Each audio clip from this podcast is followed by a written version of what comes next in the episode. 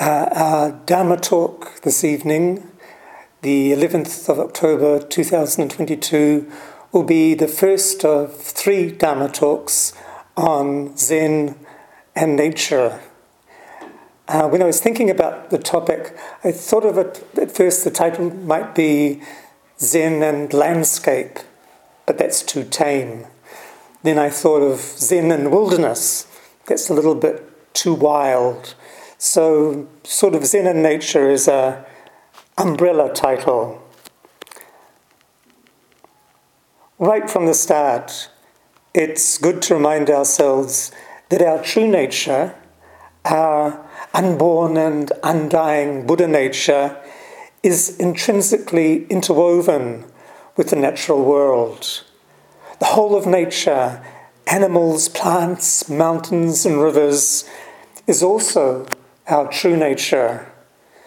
Dogen reminds us of this when he states, You think that your mind is thoughts and concepts, but it is really trees and grasses and pebbles and tiles. So this talk's going to um, really has two parts. First, we're going to focus on the planet Earth and then we'll look at a tree. And to begin with, to give us uh, a cosmic perspective, I'll read the opening passages from A Very Short History of Life on Earth by Henry Gee And he begins Once upon a time, a giant star was dying it had been burning for millions of years. Now, the fusion furnace at its core had no more fuel to burn. The star created the energy it needed to shine by fusing hydrogen atoms to make helium. The energy produced by the fusion did more than make the star shine. It was vital to counteract the inward pull of the star's own gravity when the supply of available hydrogen began to run low. The star began to fuse helium into atoms of heavier elements such as carbon and oxygen. By then, though, the star was running out of things to burn. The day came when the fuel ran out completely. Gravity won the battle. The star imploded. After the millions of years of burning, the collapse took a split second. It prompted a rebound so explosive that it lit up the universe, a supernova. Any life that might have existed in the star's own planetary system would have been obliterated. But in the cataclysm of its death were born the seeds of something new even heavier elements forged in the final moments of the star's life silicon, nickel, sulfur, and iron were spread far and wide by the explosion. Millions of years later, the gravitational shock wave of the supernova explosion passed through a cloud of gas, dust, and ice. The stretch and squeeze of the gravitational wave made the cloud fall in on itself. As it contracted, it started to rotate. The pull of gravity squeezed the gas at the cloud's center so much that atoms began to fuse together. Hydrogen atoms were pressed together, forming helium, creating light and heat. The circle of stellar life was complete. From the death of an ancient star emerged another, fresh and new, our sun.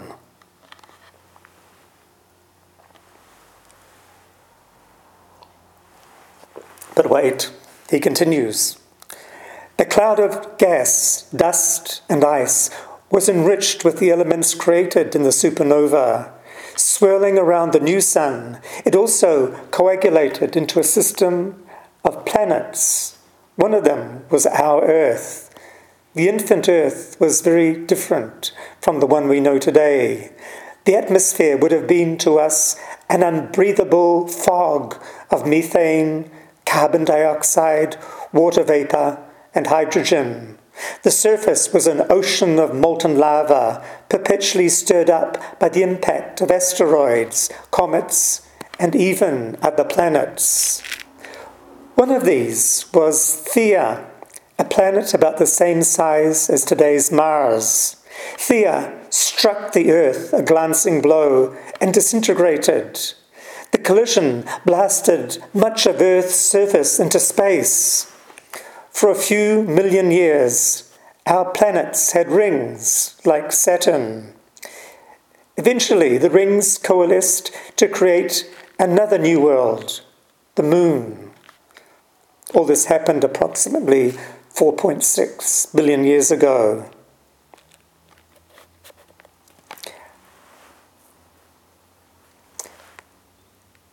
So the earth, the moon was born from the earth.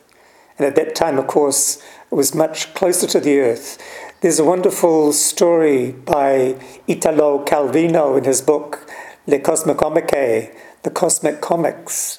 The story's about when the moon was very close to the earth, that people actually put ladders up to climb onto the moon's surface and they climbed up the ladders and they gathered a special kind of milk that was beneath the scales of the moon. It was encrusted in scales. Anyway, they, um, it's a fabulous story, but it's sort of based in a way on truth that the earth was, the moon was born from the earth and was very close to the earth, and then gradually the two pulled apart. And Henry Gee finishes up Millions more years passed. The day came when the earth had cooled enough for the water vapour in the atmosphere to condense and fall as rain. It rained for millions of years, long enough to create the first oceans. And oceans were all there were. There was no land. The earth, once a ball of fire, had become a world of water. And from that water, eventually, the first life emerged. This cosmic vision of destruction and creation is mirrored in Buddhist cosmology, where the universe goes through an endless cycle of emptiness, creation, abiding, and destruction. Those are the four phases. One Western cosmologist describes the birth of our universe from the Big Bang as an event arising out of emptiness. That's the closest they can define to the, the birth of the universe is an event arising out of emptiness.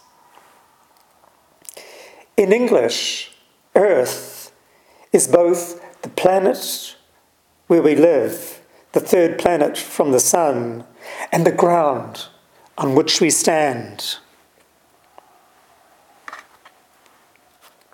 It is the vastness of our terrestrial globe, as well as the soil, the rich loam which nourishes life. This double meaning is also found in French with terre and Italian with terra, terra firma, the solid ground beneath our feet. And the earth supports us all, sitting on our mats, doing zazen. We're directly connected with the earth. As a Zen capping phrase states, beneath the feet of every person is the space for one sitting mat. There is a passage in the Shurangama Sutra, an important Mahayana sutra, goes like this The bodhisattva, maintaining the ground, was enlightened by the earth element. In the Shurangama Sutra, a whole array of bodhisattvas uh, tell the Buddha how they came to enlightenment. One of them is Kuan Yin. She tells the story of how she was enlightened by sound, the sound of waves. But this bodhisattva says that he came to awakening when the Passion Buddha told him, You should level your mind ground, then everything in the world would be leveled. Immediately, my mind opened and I saw that the particles of earth composing my body were no different from all the particles of earth that made up this world. That's what he realized in his enlightenment. The particles of earth composing my own body were no different from all the particles of the earth that made up this world.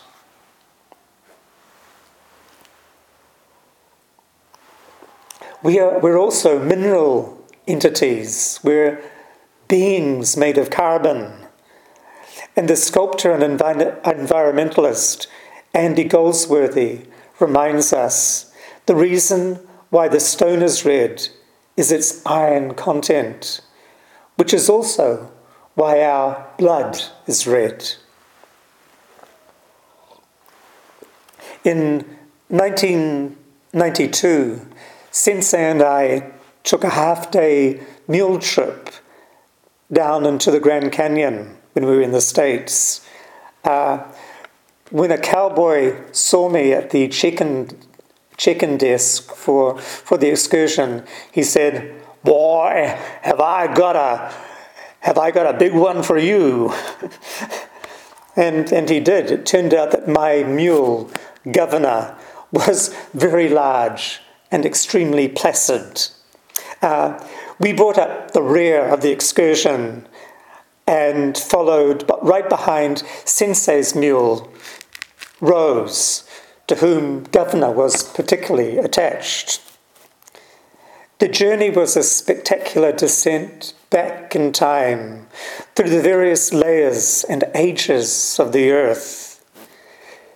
The writer, Richard Fortey, took a similar ride. His was a longer one. He took the whole day trip down into the Grand Canyon and gives a really vivid description in his book, Earth An Intimate History.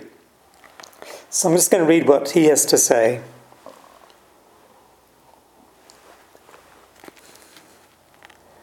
The mule has its eyes set in such a position that it can see all four legs at the same time.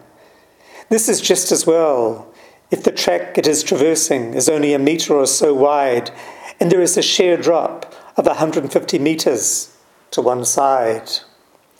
When it approaches a hairpin bend on the outside of a precipitous trail, the mule prefers to poke its head out into the nothingness before jerking sharply round to follow the animal in front.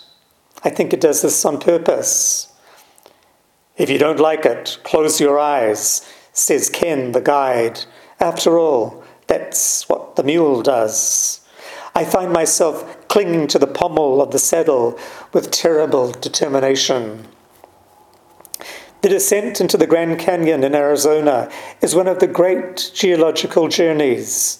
It is more than a mile down, vertically speaking, from the rim of the canyon to the Colorado River, a journey through half the Earth's history, rock formation by rock formation, as the mule treads delicately but relentlessly onward. You are carried downward upon its back through the geological column. You become a time traveller, borne step by lurching step, back first through tens, then through millions, then through hundreds of millions of years. All among the pine trees on the south rim, a bedded rock the colour of rich cream crops out in bulky benches. This is limestone, the Kaibab Formation. You do not have to search for a long time before you notice fossils withering on the upper surfaces of the slabs, the skeletons of corals and shells of several kinds. Evidently, this sedimentary rock was originally deposited under the sea, where such animals thrived. You may see the stem of a sea lily or crinoid, which would once have waved back and forth in the current.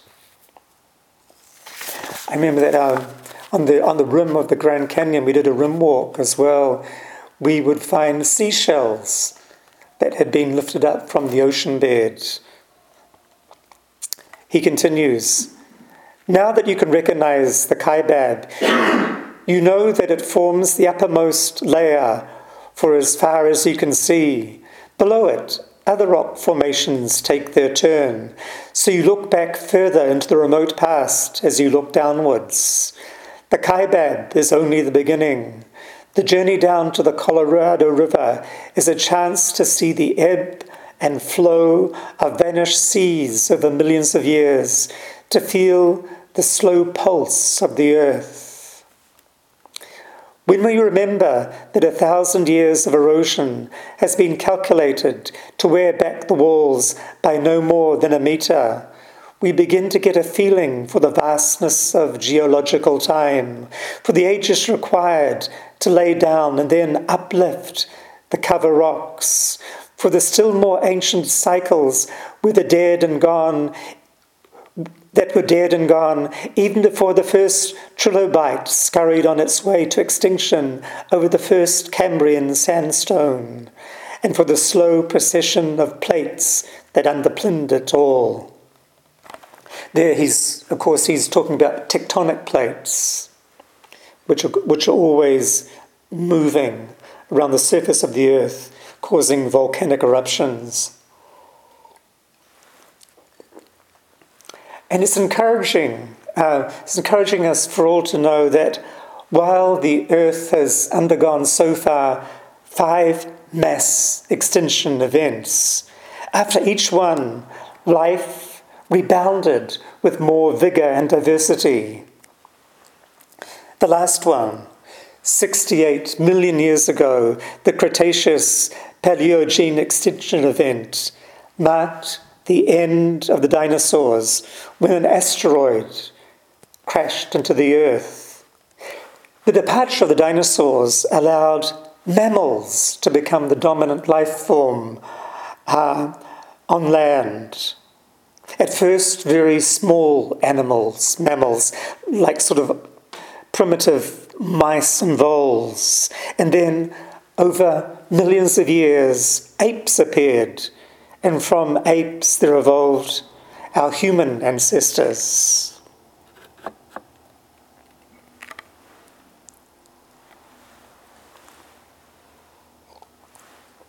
The more you read about the earth, and I really love reading at the moment um, the histories of the earth and just yeah accounts accounts of the creation of the earth and all the different phases the earth has gone through. You realize that the earth is so precious.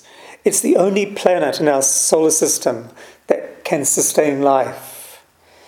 There's no evidence of microorganisms living in the soil of Mars. Mars remains like the moon, a completely barren landscape. In a radio interview recorded on his 100th birthday, the great environmentalist James Lovelock completely dismissed the notion that humans could move to Mars. He points out that Antarctica is incomparably more suited to human habitation than Mars with its unbreathable atmosphere. So it's, it's really is delusional to think that we could fly off into space and colonize another planet. Earth is our one and only planet, and we need to channel all our efforts into protecting our biosphere. This, of course, is the overarching challenge that faces humanity. I just two, two hours before this talk, I was scrolling through um, news reports and I found this. Whoa, synchronicity. This was um, an interview with William Shatner from Star Trek, you know, boldly go where no man has gone before. And William Shatner blasted off into space aboard Jeff Bezos's Origin flight in October 2021, so just a year ago. On reflection, he said the feelings of euphoria he had expected were overtaken by a sense of profound grief. This is, this is his words. I saw a cold, dark, black emptiness. It was like an any it was unlike any blackness you can see or feel on earth. It was deep, enveloping, all encompassing. I turned back towards the light of home. I could see the curvature of earth, the beige of the desert, the white of the clouds, and the blue of the sky. It was life, nurturing, sustaining life, Mother Earth, Gaia, and I was leaving her. Everything I had thought was wrong. Everything I had expected to see was wrong. Shatner also revealed he had an overwhelming he had been overwhelmed with the thought humans were slowly destroying the earth. I felt one of the strongest feelings of grief I ever encountered. Um, for a Zen student, if, if, we could go into space, uh, would be fine with vast emptiness. Be totally fine. But, um, and William Shatner is definitely not a Zen student, and even one knows about William Shatner. However, it is poignant that he felt this connection to the earth so deeply when he was thrust out into space. He realized the preciousness of the earth.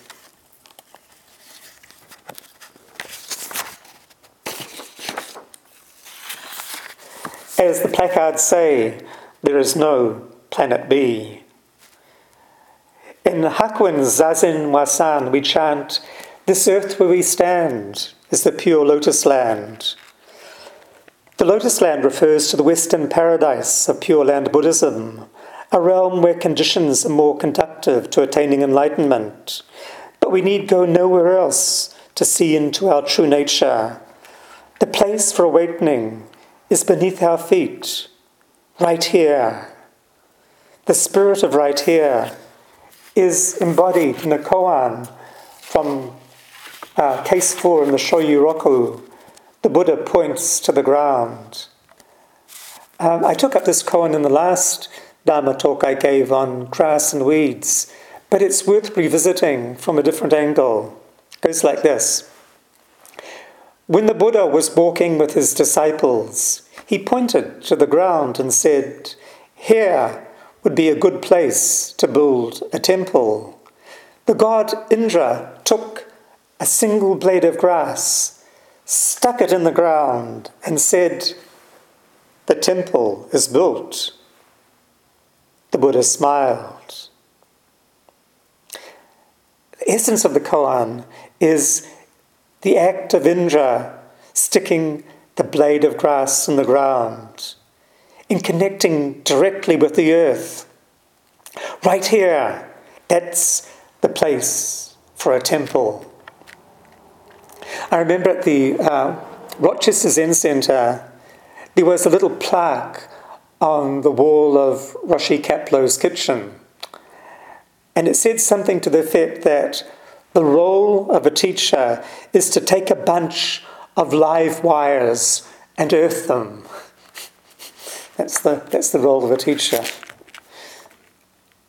This means, in the words of a Tibetan teacher, to return the student to the basic sanity of the earth. The basic sanity of the earth. We'll now take up another koan, case 37 in the Mumonkan, which focuses on a tree a famous koan. A monk asked Zhao Zhou, What is the meaning of Bodhidharmas coming from the West? Zhao Zhou said, The cypress in the courtyard. A little background on Zhao Zhou, who's one of the, the most famous of Zen teachers. The incredible thing about him is he is supposed to have lived for 120 years, from 778 in the Common Era to 897. He first met his teacher Nan or Nansen in Japanese, when he was 17. He studied with Nanquan for 40 years, and when Nanquan died, Zhao Zhou was 57 years old. He stayed at Nanquan's monastery as a successor for three years, the traditional period of mourning. Then, at the age of 60, he took a water bottle and a walking stick and left for 20 years of wandering. During this period, he polished and deepened his understanding by meeting numerous other great Zen masters of the Tang dynasty. At the age of 80, Zhao Zhou finally settled down in a small temple in his hometown of Jiazhu, Jiaozhou, where he, from which he took his name. As Zen Master Dogen greatly admired Zhao Zhou and he'd refer to him as the old Buddha. It was said that when Zhao Zhou spoke, a golden light played around his lips. In 2001, while on pilgrimage in China, Sensei and I visited uh, Bailin Temple Zhao Zhou's temple in modern day Jiaxian. On arrival, we were greeted by a profusion of green cypress trees in the temple courtyard. In 1988, when Andy Ferguson, the author of Zen's Chinese Heritage, first visited the temple after the ravages of the Cultural Revolution, it had been reduced to a few ancient cypress trees and Zhao Zhou's stone stupa, which we circumambulated. In the decades that followed, however, the temple was completely rebuilt and is now a flourishing Zen monastery with hundreds of monks.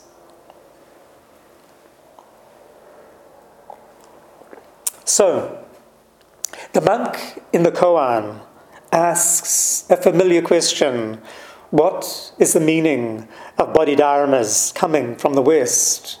Just last week we had our Bodhidharma Day celebrations. So this question translates as What is the essential teachings of Zen? Instead of giving a shout, as Lin Chi might have done, or striking him with a stick, or remaining silent, Zhao Zhou compassionately replies, The cypress in the courtyard.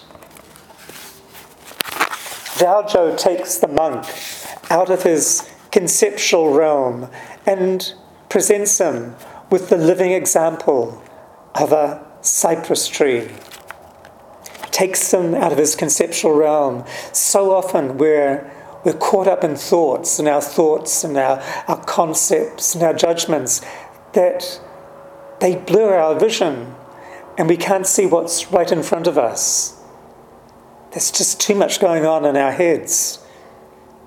So it's, it's, the, um, it's the work of a, of a Zen teacher to shake, shake the student out of all their concepts and what they think about the world and just Get them to see directly. Get them to be in the present moment. David Hinton in No Gateway, his translation of the Mumonkan, highlights the direct and intimate nature of Zhao Zhou's response. In his translation, Zhao Zhou replies, That cypress in our courtyard, that cypress in our courtyard. Very intimate.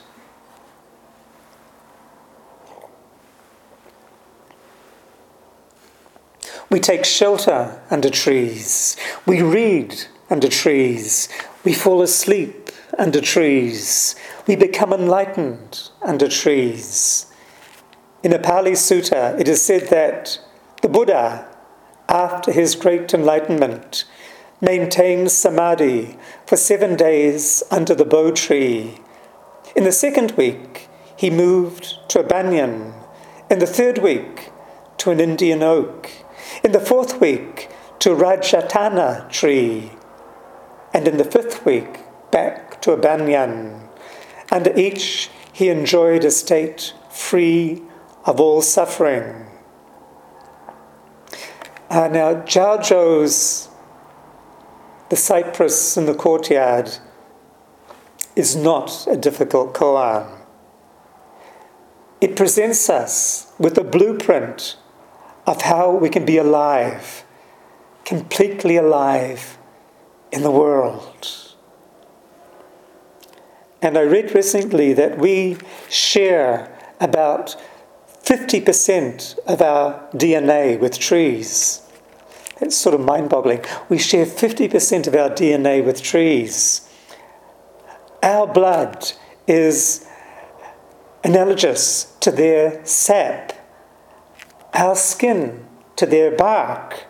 Both humans and trees have their own vascular systems, and our limbs, like theirs, reach up to the sunlight and the sky.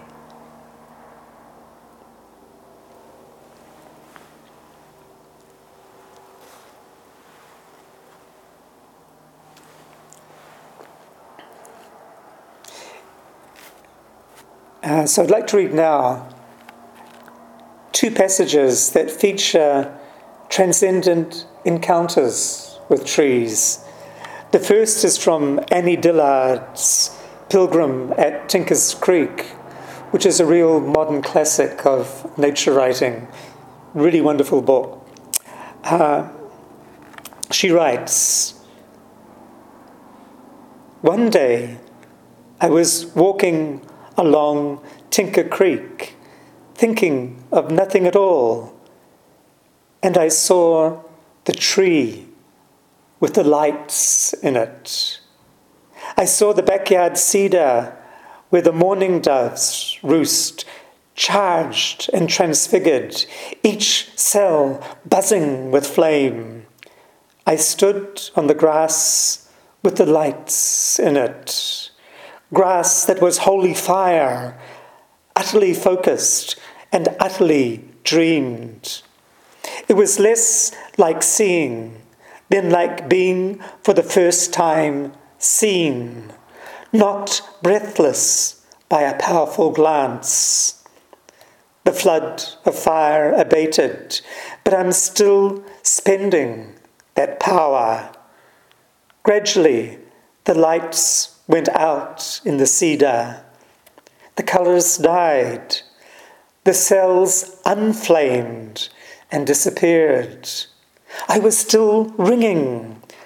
I had been my whole life a bell and never knew it until at that moment I was lifted and struck. I have since only very rarely seen the tree with the lights in it. The vision comes and goes, mostly goes, but I live for it. For the moment when the mountains opened and new light roars and spate through the crack, and the mountains slam shut.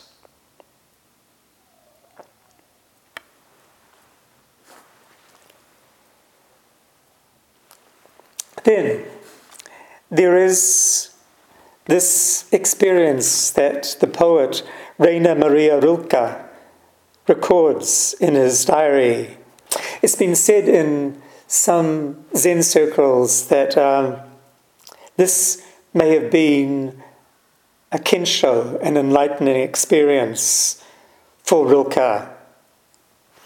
But what we can say is that um, it did lead to his greatest work, the Duino Elegies, which is a cycle of poets, poems perhaps some of the greatest poems of the 20th century. This is what he writes in his diary. Uh, it was written um, around about 1910.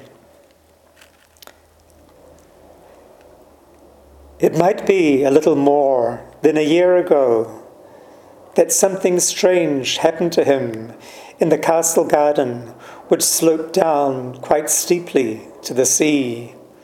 Walking up and down with a book, as was his custom, it occurred to him to lean against the forking of two branches at about the level of his shoulder in a shrub like tree. And immediately he felt himself so pleasantly supported in this attitude and given such ample rest that he remained like this, without reading, completely absorbed into nature, in a state of almost unconscious contemplation. Gradually, his attention was awakened by a hitherto unknown sensation it was as if almost imperceptible vibrations were passing from the interior of the tree into him. He felt he had never been filled with more delicate vibrations. His body was being treated in some sort of in some sort like a soul and made capable of receiving a degree of influence which could not really have been felt at all in the usual well defined clarity of physical conditions. In addition to that, he could not, in the first moments, properly distinguish which sense it was by which he was receiving so delicate and pervading a communication. Furthermore, the condition it was producing within him was so perfect, so persistent, different from all others, but so little to be represented by the heightening of anything he ever experienced, that, for all its delicious quality, he could not think of calling it pleasure. All the same, endeavouring always to account for the least perceptible experiences, he insistently asked himself what was happening and almost immediately found an expression which satisfied him as he said it aloud. He had passed over to the other side of nature. He had passed over to the other side of nature, or we would say, he had some gleaming of his own true nature, tree nature.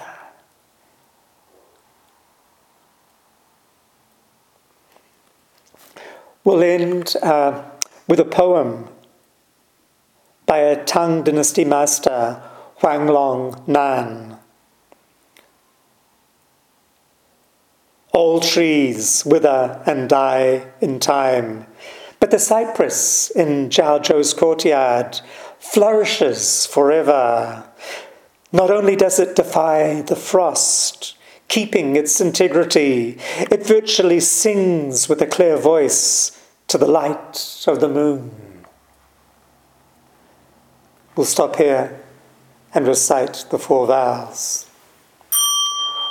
All beings without number, I vow to liberate endless blind passion, I vow to uproot dharma gates beyond measure. I vow to penetrate the great way of Buddha. I vow to attain